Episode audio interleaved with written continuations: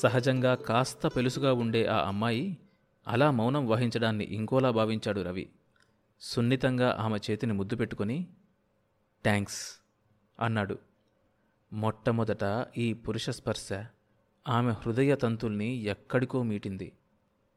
కానీ అంతకన్నా బలమైన భావం ఏదో ఆమెలో చోటు చేసుకుంది. ఆ భావానికి నిర్వచనం లేదు. ఏమిటో ఆమెకే అర్థం కావటం లేదు. ఆ అలజడితోనే నిద్రపట్టక ఆమె తన గదిలోంచి బయటకొచ్చింది. కౌసల్య తన గదిలో చదువుకుంటుంది. రవి ఇంట్లో లేడు. ఆమె మెట్లెక్కి పైకి వెళ్ళింది. ఆ ఇంట్లో అన్ని గదులు ఆమెకు పరిచయమే. కారిడార్ నిశ్శబ్దంగా ఉంది. గాజు అద్దాల తలుపుల్ని తోసుకొని బాల్కనీలోకి వెళ్ళడం కోసం అడ్డుగానున్న పరదాను తొలగించి అక్కడ కనబడిన దృశ్యాన్ని చూస్తూ అలాగే చాలాసేపు నిలబడిపోయింది. చైతన్య ఈజీ చైర్లో విశ్రాంతిగా పడుకుని ఉన్నాడు. నెమ్మదిగా వీచే పిల్లగాలికి అతడి తెల్లటి లాల్చి సుతారంగా కదులుతుంది. పక్కనే కుర్చీలో కాంతిమతి కూర్చొని ఉంది. అతడి ఒళ్ళో బాబు కూర్చొని ఆడుకుంటున్నాడు. కాంతిమతి స్టూల్ మీద ఉన్న ఆకులకు సున్నం రాసి అతడి నోటికి అందిస్తుంది ట్రాన్సిస్టర్లోంచి సితార్ నెమ్మదిగా వినిపిస్తుంది. పిట్టగోడ మీదకు వాలిన కొబ్బరి చెట్టు ఆకులు నెమ్మదిగా కదులుతున్నాయి. ఆప్యాయతల్ని ఇంత అందంగా ప్రచురించుకోవచ్చునన్న సంగతి ఆమెకు ఇప్పుడే తెలిసింది. తన కుటుంబం తల్లి తండ్రి జ్ఞాపకం వచ్చారు. ఎంత అసహ్యకరమైన వాతావరణం అది లాటరీ టికెట్ల పిచ్చితో జేబులు ఖాళీ చేసుకొని ఆ విసుగుతో ఇంటికొచ్చి తింటూ తింటూ ఖాళీ కంచాలు విసిరేసే తండ్రి మంచం మీద పడుకొని నానా తిట్లు తిట్టే తల్లి ఎంత భయంకరమైన గతం. మనుషులు ఇంత ఆనందంగా ఉండగలరన్నమాట. ఎంత చక్కటి ఆహ్లాదకరమైన వాతావరణం అది. అసలు ఇలాంటి ప్రపంచం ఒకటి ఉందని ఈ ప్రపంచంలో మనుషులు ఇంత సున్నితంగా హాయిగా బతికేస్తారని తమలాంటి వాళ్ళకు తెలిసే అవకాశమే లేదు. ఇరవై నాలుగు సంవత్సరాలు ఎంత హేయమైన స్థితిలో బతికింది తను? తెలియనంతసేపు పర్వాలేదు. తెలిసాక చప్పున ఆమెకు వచ్చినప్పటినుంచి తన మనసులో కదలాడే అస్పష్టమైన భేదానికి కారణం ఏమిటో పోలిక.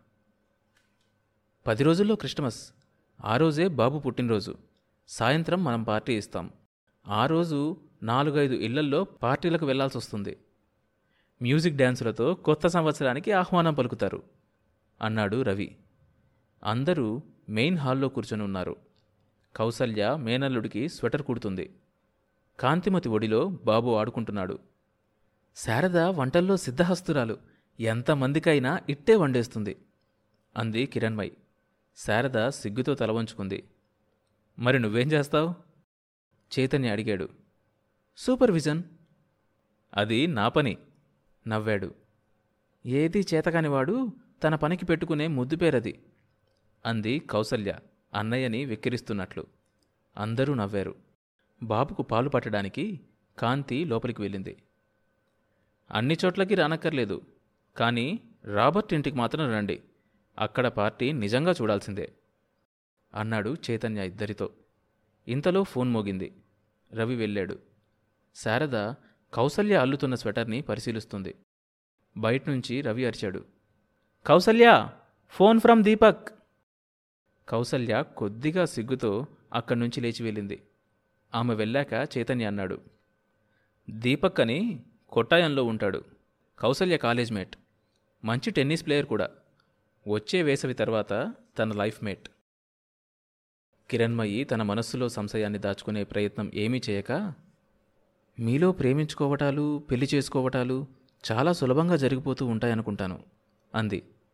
శారద చప్పున తలెత్తి అక్కవైపు చూసింది. ఈ సంస్కారరహితమైన ప్రశ్న అతన్ని ఎలా గాయపరుస్తుందో అన్న భయం ఆమె మొహంలో కనిపించింది.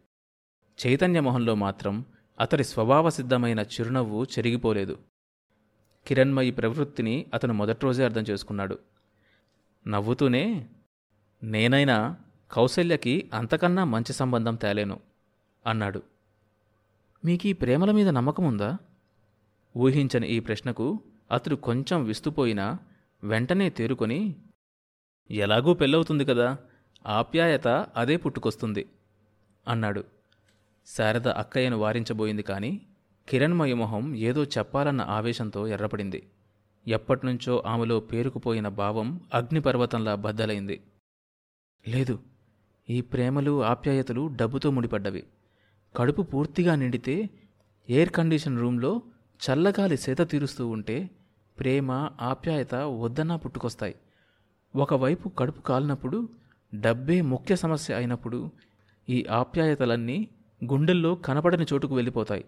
అప్పుడు ఆ స్థానాన్ని విసుగు చిరాకు భర్తీ చేస్తాయి. ఆమె భావావేశానికి అతడు విస్తుపోయాడు. బీదతనం వల్ల ఆమెలో కలిగిన పర్వర్షన్కి విచారించాడు. లేదు కిరణ్మయ్ నేను నీ భావంతో ఏకీభవించను. ఈ బంధుత్వాలు ఆప్యాయతలు మనిషి తన సంస్కారంతో ఏర్పరచుకున్నవి.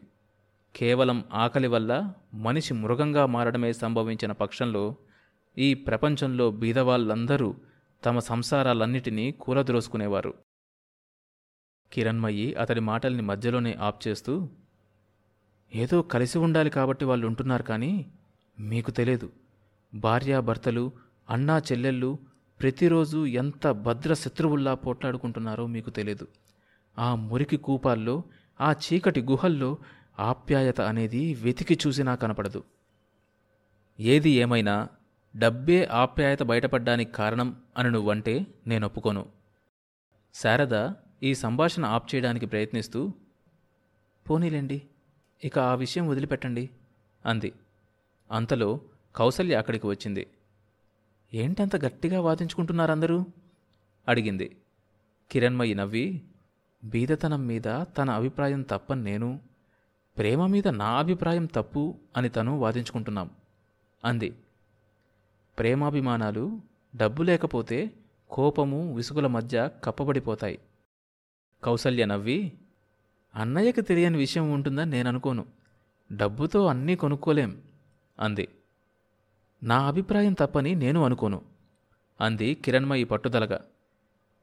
చైతన్య ఇవేమీ వింటంలేదు కిటికీలోంచి బయటికి చూస్తున్నాడు. దూరంగా సముద్రపు హోరు లీలగా వినిపిస్తుంది.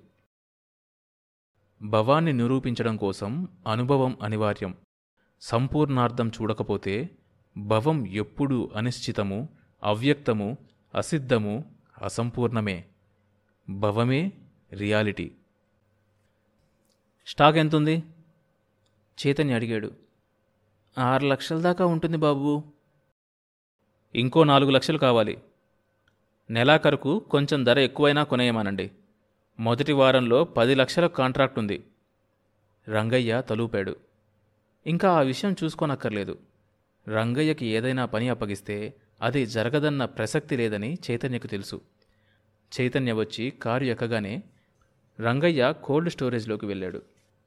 ఐస్ అచ్చుల మధ్య రొయ్యలు దీర్ఘ నిద్రలో ఉన్నాయి. దాదాపు రెండు వేల ప్యాకెట్లు ఆరు లక్షలు విలువ చేసే ప్యాకెట్లు. కంప్రెషర్ సరిగ్గా పనిచేస్తుందో లేదో చూశాడు. తలుపు మూసి బయటకొచ్చాడు. విశాలమైన మెయిన్ హాల్ వరుసగా పెద్ద పెద్ద ఖాళీ ట్రేలు ట్రేల మధ్య సన్నటి దార అంతా నిశ్శబ్దంగా ఉంది. క్లోరిన్ వాసన. ప్రెస్సింగ్ మిషన్ దగ్గరికెళ్ళి స్ప్రింగులో ఆయిల్ చుక్కలు వేశాడు. నిజానికి ఇవన్నీ చూసుకోవడానికి కుర్రాళ్ళున్నారు. కానీ తను స్వయంగా చూసుకుంటే కానీ అతనికి సంతృప్తి ఉండదు. చాలా పాతకాలం నౌకరతడు. చైతన్య తండ్రి కాలం నుంచి పనిచేస్తున్నాడు. ఫీల్డర్గా చేరి సూపర్వైజర్ అయ్యాడు. అతడికి నవ్వొచ్చింది. ఇంత నిశ్శబ్దంగా ఉన్న హాల్ని మరుసటి రోజు చూస్తే అసలు పోలికొండదు.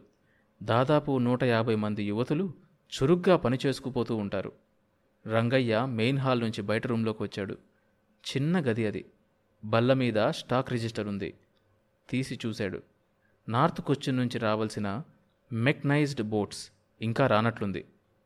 అవే కానీ రాకపోతే విశాఖపట్నం నుంచి తెప్పించాల్సి వస్తుంది దాదాపు మూడు సంవత్సరాల్లో ఈ బోట్లు నాలుగు రెట్లవడంతో విపరీతమైన పోటీ ఎదుర్కోవాల్సి వస్తుంది ఏమాత్రం రొయ్యల జాడ కనపడినా ఒడ్డున చేరుకున్న బోట్లు కూడా మళ్ళీ సముద్రంలోకి వెళ్ళిపోతున్నాయి.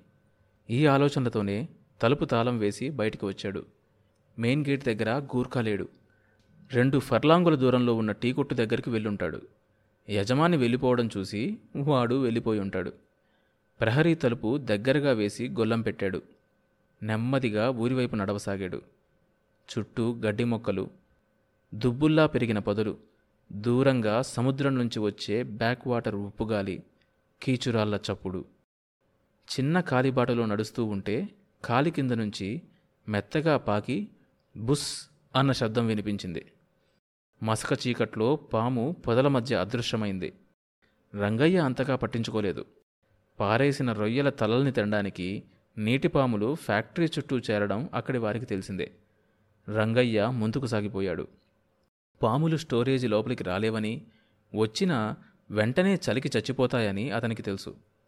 కానీ అది త్రాచుపామని తన మీద పగపట్టిందని మాత్రం తెలియదు.